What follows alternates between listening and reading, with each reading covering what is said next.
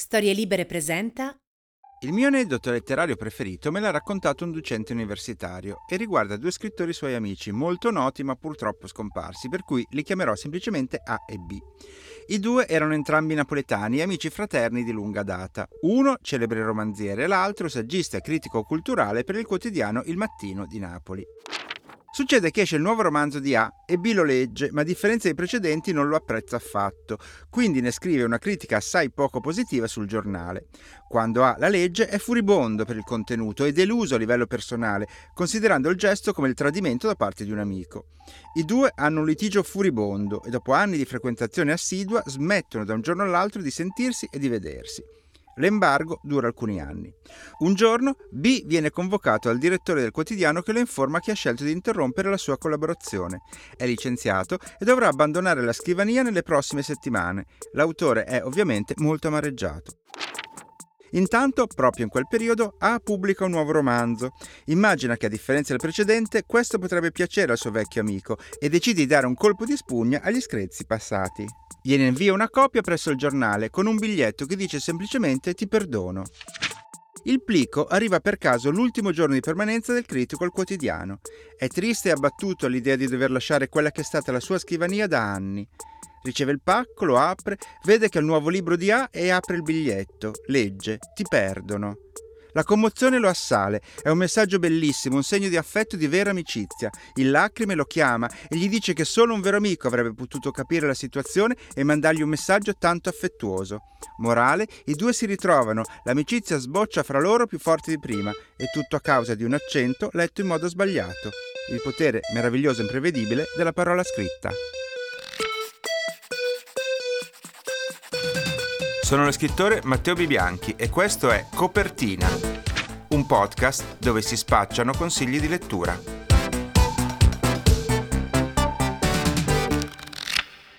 Cari amici, se siete superstiziosi, benvenuti soprattutto a voi, dal momento che questa è la puntata numero 13. Sento che oggi andrà tutto benissimo. Intanto vi ringrazio perché il mio appello dell'ultima puntata con la richiesta di feedback da parte vostra sta dando i suoi frutti e finalmente sto ricevendo commenti e giudizi sui libri che stiamo consigliando in questo podcast. Continuate così, fatemi sentire la vostra voce attraverso il mio sito matteobb.com, Facebook, Twitter e Instagram con il nick Matteo Bibianchi e nello spazio commenti del sito storielibere.fm. Ma bando alle ciance, parliamo di libri perché ora ci sono le mie letture in corso. Partiamo con una curiosissima antologia inglese appena pubblicata da Minimum Fax. Si chiama Lezioni di anatomia e l'ha tradotta Veronica Raimo, della quale fra l'altro sentiremo parlare di nuovo in questa puntata. Curata e introdotta da Thomas Lynch, la raccolta ha un sottotitolo che spiega tutto, il corpo umano in 15 storie. I racconti, o meglio i saggi brevi che lo compongono, non hanno titoli ma organi, intestino, rene, fegato, occhio, pelle e così via. Ognuno dei 15 scrittori inglesi coinvolti nel progetto racconta il suo rapporto con uno di questi e in genere riguarda una malattia, perché in fondo tutti noi diamo per scontato gli elementi che compongono il nostro corpo e solo quando si inceppano ci accorgiamo di loro e gli prestiamo attenzione. Per dire, prima che mi procurasse delle coliche dolorosissime e mi costringesse un'operazione per rimuoverla, neanche sapevo bene a cosa servisse la cistifellea. Ora che non ce l'ho più, lo so. Queste storie mischiano ricordi personali con notizie e curiosità mediche e ci aiutano a tracciare una mappa del nostro organismo attraverso le riflessioni e gli aneddoti di scrittori che una volta tanto, invece di raccontare il mondo intorno a loro, raccontano il loro interiore, nel senso più letterale del termine. Senza ipocrisie o giri di parole si parla di sangue, sudore, lacrime, sperma, muco, insomma di tutte quelle sostanze affascinanti ma anche schifose che ci compongono e qua e là ci aiuta anche ad aggiornare le nostre convinzioni riguardo alla medicina. Per esempio, voi lo sapevate che la lobotomia è oggi in fase di grande rivalutazione, anche se ovviamente non ha niente a che vedere con la pratica barbara che era un tempo? Io no, non lo sapevo, l'ho scoperto qui nel capitolo sul cervello. Perché vi confesso la verità. Avevo preso in mano il libro convinto di leggere solo il capitolo sulla cistifellea, che come dicevo prima mi riguardava da vicino, e ho finito per appassionarmi e leggere tutto il resto. Devo anche aggiungere che il volume in sé è un bellissimo oggetto, molto colorato, con illustrazioni che ricordano quasi lo stile di Miro. All'apparenza può essere scambiato per un libro per bambini, ma non lo è affatto. Two, Torniamo alla narrativa vera e propria col secondo libro, un romanzo francese pubblicato dalle edizioni Casagrande, una casa editrice molto interessante che non è italiana ma svizzera, per la precisione del Canton Ticino, e quindi pubblica libri nella nostra lingua pur non essendo ubicata in Italia. A causa della sua collocazione geografica, il suo catalogo è molto interessante perché intercetta autori di area europea tra Francia, Austria, Germania e ovviamente i cantoni svizzeri. Se non la conoscete ancora, provate a indagare. Il romanzo che ho letto in queste settimane si intitola Non perdere le viti di Céline Zufferet, che proviene dalla Svizzera francese. L'edizione originale di questo libro è uscita in Francia da Gallimard e questa in italiano è tradotta da Maurizia Balmelli. È la storia di un fotografo frustrato che viene assunto da un grosso mobilificio per immortalare i propri prodotti per le campagne pubblicitarie e i vari cataloghi. Lui ha velleità artistiche e vorrebbe dedicarsi a ritratti e progetti culturali di spessore, ma deve accontentarsi di scattare foto a tavolini, lette castello, sedie, con attori che interpretano ipocrite famiglie felici. Fra questi c'è anche una modella che lui conoscerà e con la quale inizierà una relazione, ma per quanto provi ad adattarsi al nuovo lavoro, a una relazione stabile, a una serenità in formato borghese, non riesce a sopprimere un certo senso di inquietudine e soddisfazione costante che trova spesso sfogo in piena notte in lunghe chat anonime su internet, alienanti ma spesso anche molto divertenti.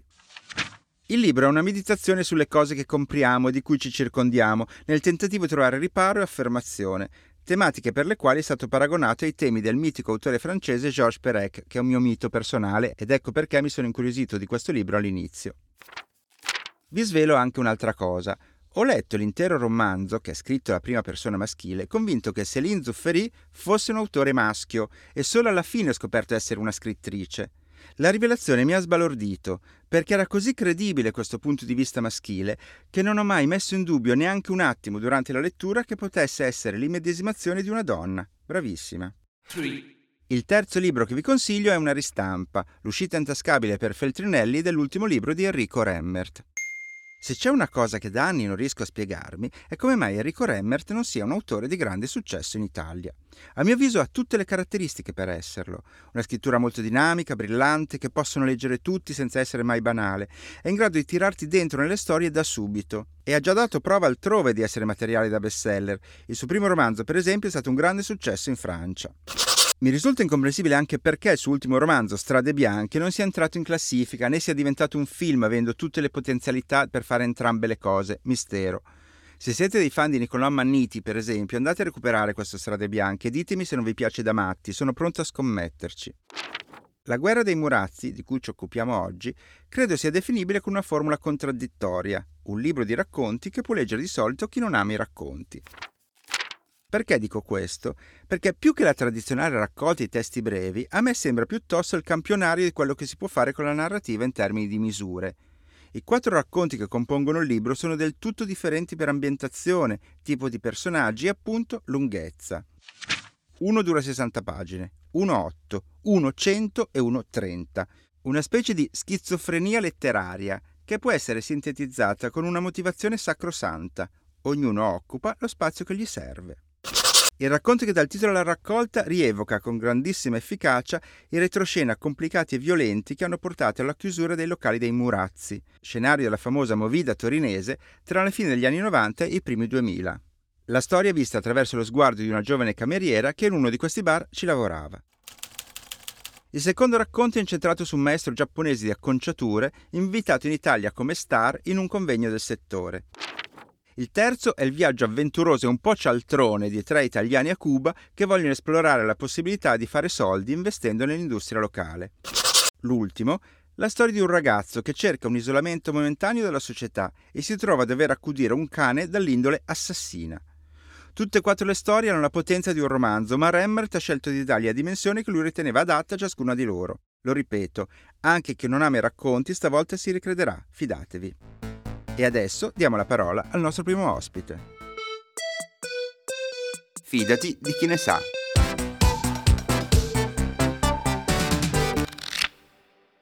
Allora, in eh, questa rubrica di solito abbiamo finora incontrato librai con eh, esperienza nel settore da anni e oggi per cambiare abbiamo, incontriamo invece chi questa esperienza l'ha appena iniziata ed ha appena aperto una libreria. Benvenuta a Raffaella Lezzoli. Grazie, grazie dell'invito. Sì, io ho esperienza da lettrice. Beh, comunque un tipo di esperienza un anche quella. Senti, cominciamo proprio dall'inizio. Allora, la tua libreria si chiama Pagine è a Piacenza e esiste da? Esiste dal 20 di giugno di quest'anno, quindi ha poco più di quattro mesi. E quindi proprio è fresca fresca. Molto fresca, infatti c'è gente che ancora non si accorge, mi dicono ma aperto adesso? eh, beh, è, è, così giovane. Senti, ma cosa ti ha portato a decidere di aprire una libreria? È stata una passione che avevi da tempo che a un certo punto non hai potuto più trattenere? È stata una scelta commerciale? Cosa facevi prima? Insomma, racconta un po' tutto quanto. Allora, direi che è stata una scelta commerciale comunque azzardato. No, eh, dunque, io come qualsiasi lettore ho sempre avuto il sogno della libreria. Detto questo, pensavo di aprirla così a tempo perso quando avessi avuto una pensione. Mm. Ho detto faccio questa cosa, il mio sogno. La pensione è arrivata un po' anticipata, dati i periodi che mm-hmm. c'erano, quindi mi sono fatta un anno niente, me lo mm. sono goduto, poi dopo non ce la facevo più. E allora ho detto, uh, ok, volevamo farlo dopo, proviamo a farlo prima. Mi hanno dato in testa tutti, mm. ovviamente, salvo poi che quando ho deciso e ho detto non mi interessa niente di quello che dite voi, io lo faccio lo stesso, sono partiti tutti in quarta, tutti pieni di consigli, tutti come se fosse la loro libreria.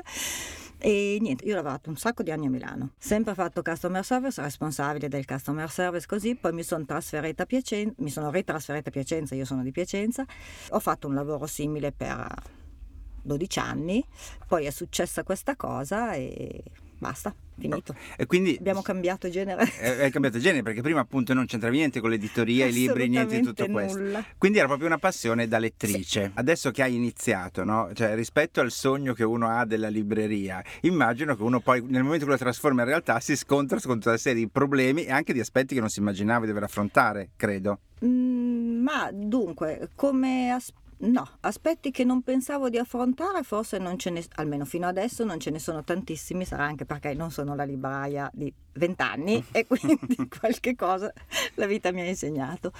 Uh, altri aspetti, proprio il, il mensile, diciamo, i costi, eccetera, sì, uh, sono tutte cose abbastanza nuove per me. Però sinceramente fino adesso io sono contenta. Bene, sono contenta. partiamo quindi con, con, l'entusiasmo. Senti, però la tua libreria ha una caratteristica particolare, cioè che tipo di libri hai scelto di vendere? Io ho scelto la narrativa americana dall'inizio del Novecento. Allora, io leggo di tutto e ho sempre letto di tutto. Ho iniziato i miei, i miei, percorsi di lettura quando proprio ero una ragazzina alle medie con la narrativa americana, nord e sud per questioni di famiglia, perché quello era quello che c'era in casa. E, e, poi, vabbè, l'altro motivo è che sono in centro. In centro ci sono quattro librerie più una libreria di, lib- di, di titoli usati, di libri usati. Quindi siamo in cinque librerie. A parte quelli che vendono i libri usati, gli altri vendono di tutto. Sì in 800 metri un'altra, una quarta libreria che vende di tutto, mi sembrava proprio tempo e soldi buttati via. E allora ho detto va bene, facciamo questa cosa. Bisognerà vedere come sarà la deriva, però per il momento va bene.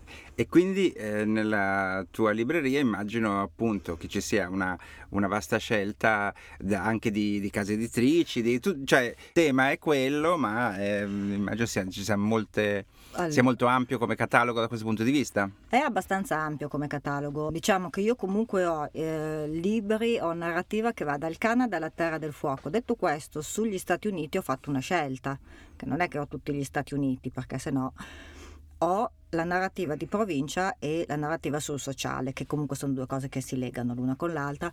Ho quello. Ovviamente chiunque voglia qualche cosa che non sia proprio quello appena passato in televisione perché deve essere pubblicizzato, io lo ordino. Ok. Mi, mi rifiuto anche delle volte. cioè, mi racconti questa cosa, quando ti rifiuti? mi rifiuto quando vedo che ci sono persone che non sono il lettore, il lettore lo riconosci, gli parli e lo riconosci.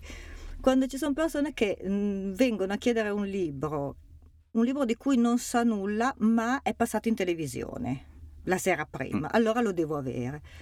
Siccome al di là di tutto per me il libro, cioè, più vendiamo meglio è, ma il libro non esiste il libro vecchio e il libro nuovo, perché un libro se tu non l'hai letta, la Divina Commedia è nuova, cioè, voglio dire, spero uno che non l'ha mai letta. Quando mi vengono a chiedere qualche cosa, io non voglio fare no, nomi, non fai, non, fa, vabbè, non fare nomi. Non faccio, e quindi non li faccio, ma proprio dentro di me non ce la faccio non, non, dico se vuole glielo ordino, dico no, non ce l'ho, mi dispiace. Vabbè, anche cioè, il piacere di, di, fare la libraia e anche fare delle scelte, magari delle appunto scelte. anticommerciali, però che, che, rispondono anche ai tuoi gusti, ai tuoi sì. principi forse di lettrice, sì, no? Sì, sì, assolutamente. Senti, come sono state le prime reazioni? Hai già capito in questi primi mesi cosa funziona, cosa non funziona? Se questa scelta è una scelta appunto di nicchia, ma che ha un senso? Allora, sì, è una scelta di nicchia, ha un senso. Uh, io ho clienti che vanno a comprare anche nelle altre librerie e che però pur trovando alcuni titoli anche di là, mi dicono di là compriamo il resto, questo lo, l'americano lo compriamo da te. Poi eh, io ho dei libri, che ho dei titoli che effettivamente ho anche fatto fatica a trovare perché non sono più tanto richiesti, cioè, i fondamentali della narrativa americana non sono più tanto richiesti, però la gente me li compra, io ho dovuto riordinare. Fammi degli volte. esempi, dei, dei nomi. Che... Gli esempi sono, per quanto siano super conosciuti, però c'è gente che Steinbeck l'ha sentito nominare, pensa di conoscerlo, in realtà ah, questo mi manca, quell'altro mi manca. Uh, Carver, la stessa cosa. Lo stesso vale per la narrativa sudamericana. Le cose meravigliose che a me capitano è di trovare dei ragazzi che hanno vent'anni, poco più, che vengono a chiedere uh, Bioy Casares so così che uno non se lo immaginerebbe mai la narrativa sudamericana bisogna lavorarci eh, in Italia. In che senso bisogna lavorarci? E perché la gente conosce due o tre autori, conosce i Nobel, i quasi Nobel, eh, finito, basta, chiuso. Infatti quando mi arriva della gente giovane che mi chiede questi nomi, dico, io proprio glielo faccio vedere che sono orgogliosissima di loro. ci sono delle volte sono degli scambi carini, Bob. Ti è già capitato qualche aneddoto divertente di cose di questo tipo? Allora, io ho un cliente che è già venuto più di una volta e che sembra sempre che voglia cioè tutte le volte che si presenta alla porta sembra che voglia scatenare, sia lì per scatenare la terza guerra mondiale, nel senso, mi, mi assale, no? Cioè, è anche simpatico, però lui mi assale perché mi chiede, l'ha letto questo? L'ha letto quello? Ma con un tono come dire guarda che ti prendo che un prima o poi non l'hai letto un libro e allora diventa carino perché mm, mi spara un titolo che io se io le dico questo autore ce l'ha? sì. Mi sfida è una sfida continua. Chi ci sta ascoltando che sono appunto lettori e magari fra loro c'è qualcuno che ha il sogno di aprire anche lui una libreria prima o poi tu Essendo fresca fresca, che consiglio gli daresti? Ma io sono ancora, sinceramente, io sono ancora molto entusiasta, quindi... Uh, Ma proprio per, per quello, me... proprio perché sei ancora in quella fase che non è la disillusione successiva. Sono ancora nella fase dei bambini proprio. Consigli, consigli. Allora, io sinceramente ho fatto una cosa, quando ho pensato, quando ero sicura al 90% di voler aprire io ho chiesto consiglio, ho chiesto consiglio a Cristina Di Cagno, tra l'altro. Che è stata la prima ospite di che questa È stata la vostra prima ospite che podcast. mi ha portato via un paio di libri, no, uno, mi ha portato via un libro, ma comunque... Io ho chiesto consiglio a lei perché al di là di tutto, carta, penna, conti, cioè io avevo tirato giù tutti i conti, tutto quello che avrei dovuto pagare, le cose che già sapevo, tolti i libri e ci siamo messi a fare i conti della serva, sì ci stiamo, no non ci stiamo, per cui Quindi, è eh... importante, è importante perché poi uno si lascia prendere la mano, perché già i libri hanno una, un costo esorbitante per noi. Il problema è che quando sei lì con i cataloghi in mano ti fai prendere la mano, è molto difficile da trattenersi. Beh, quindi il consiglio è fatevi aiutare da qualcuno fatevi che, aiutare assolutamente. Che, che questa esperienza l'ha, l'ha già fatto e lo sta già facendo. Bene, allora vediamo che libri hai da consigliare, che libri americani suppongo tu abbia da consigliare agli ascoltatori di questo podcast. Allora, considerato che io ho detto America dal Canada alla Terra del Fuoco, ho preso un Canada, mm-hmm. giustamente, che è I mistici di Myland, è un libro che ha un anno di vita, editore Keller, sono importanti gli editori, sono molto importanti gli editori, sono importantissime le copertine. I Mistici di Myland è un romanzo che eh, è scritto in un modo, un, in una maniera un pochino differente dal solito romanzo. Eh, sono tre personaggi principali più dei corollari importanti. È una storia che si svolge in un, questo quartiere di Montreal che è Myland, che è abitato fondamentalmente da ebrei è lo stesso periodo, dall'infanzia all'età adulta, di questi fratello e sorella e il padre, che hanno, partono, si parte con una vita un po' difficile perché la madre è morta in un incidente, eccetera. È la stessa storia, gli stessi episodi, visti da tutte e tre. Però uno è un maschio, una è una femmina e uno è un adulto. Uh, quindi ognuno sente in un modo diverso e ognuno ha un'esperienza di vita sicuramente diversa e secondo me vale assolutamente la pena di leggerlo. Perfetto. L'altro andiamo in Messico, un capolavoro assoluto che è La morte di Artemio Cruz Fuentes, è un libro che credo che sia del 62. La morte di Artemio Cruz non è la storia di come si arriva alla morte di Artemio Cruz parte dal momento in cui lui sta morendo.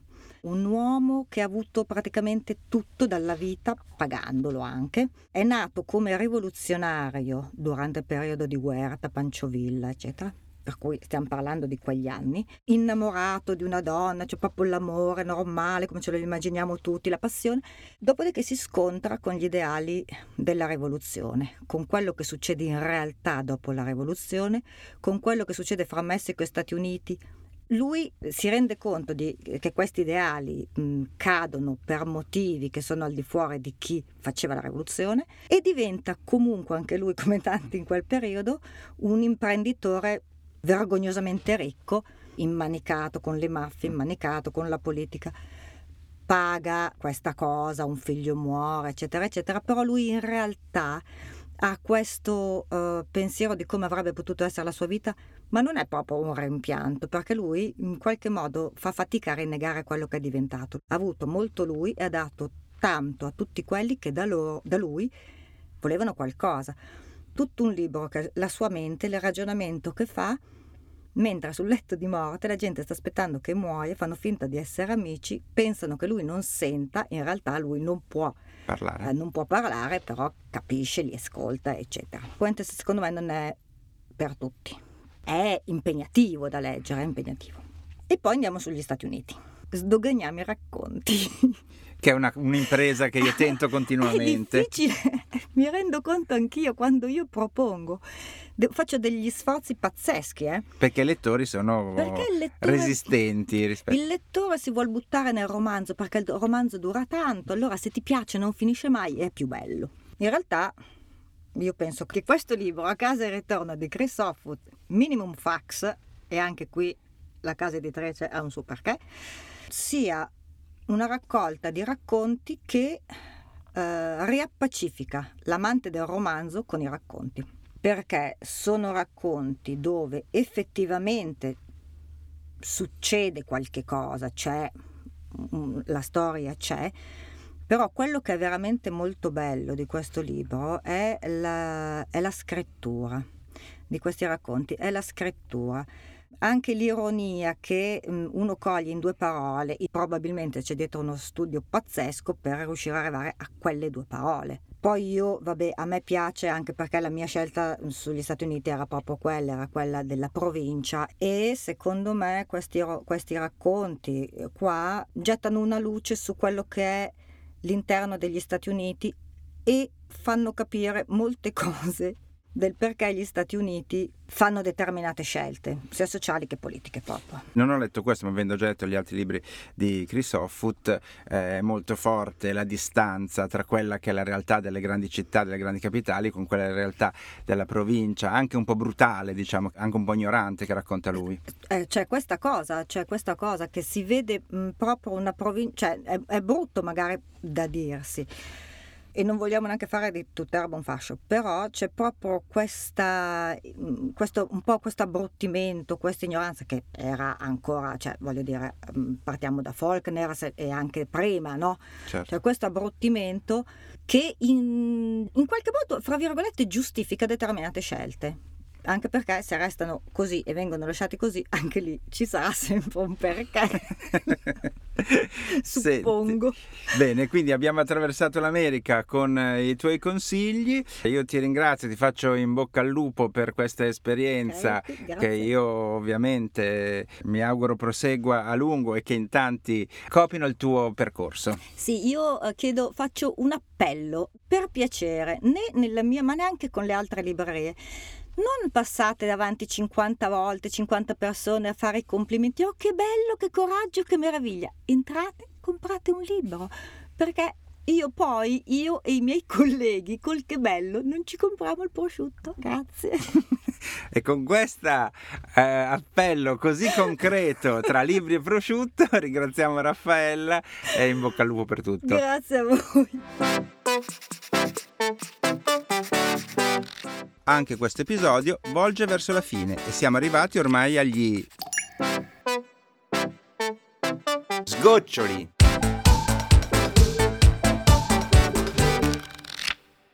Stavolta però vi sorprendo. Invece del consiglio di lettura di uno scrittore celebre, vi propongo un'altra cosa.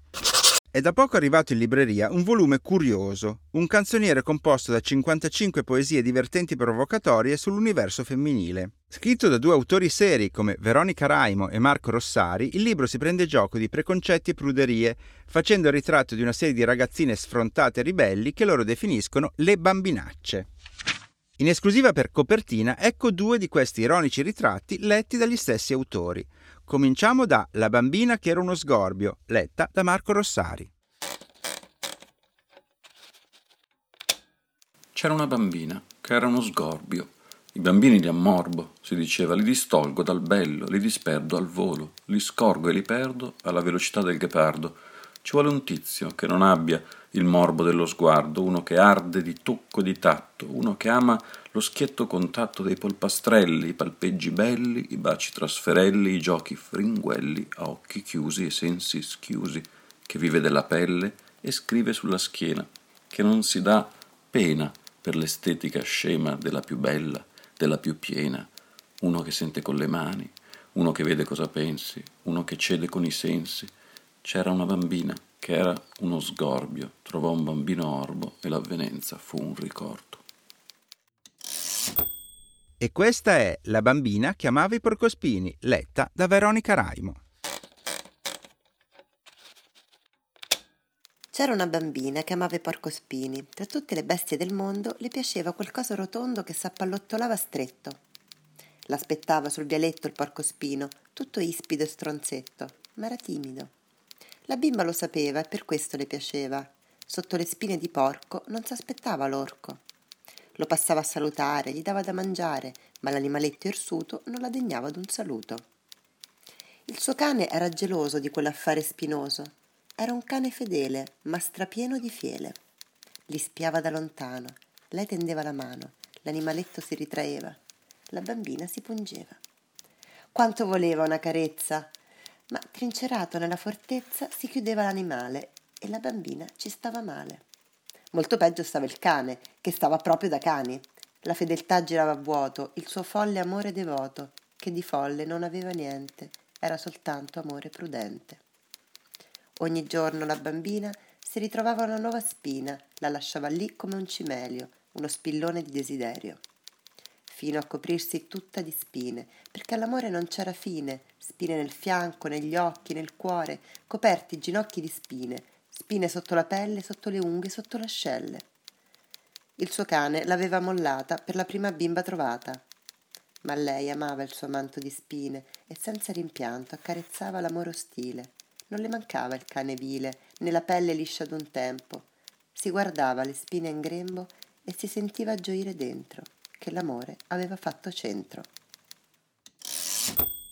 Ringraziamo Marco e Veronica che ci hanno letto le loro bambinacce e ricapitoliamo i libri citati in questa puntata.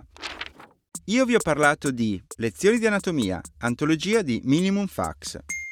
Non perdere le viti di Céline Zufferi, Casagrande Edizioni. La guerra dei Murazzi di Enrico Remmert, Feltrinelli. Raffaella Lezzoli, della libreria Pagine di Piacenza, ci ha consigliato I mistici di My Land di Sigal Samuel, Keller. La morte di Artemio Cruz di Carlos Fuentes, Il saggiatore. A casa e ritorno di Chris Offutt, Minimum Fax. Infine, Veronica Raimo e Marco Rossari ci hanno letto due poesie tratte dal loro volume Le bambinacce, Feltrinelli. E voi indovinate cosa dovete fare fra due settimane? Esatto, tornare qua. Ciao. Ciao.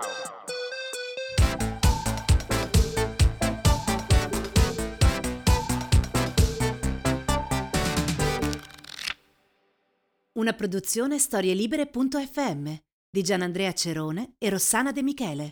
Coordinamento editoriale Guido Guenci. Post produzione audio Simone Lanza per Jack Legg.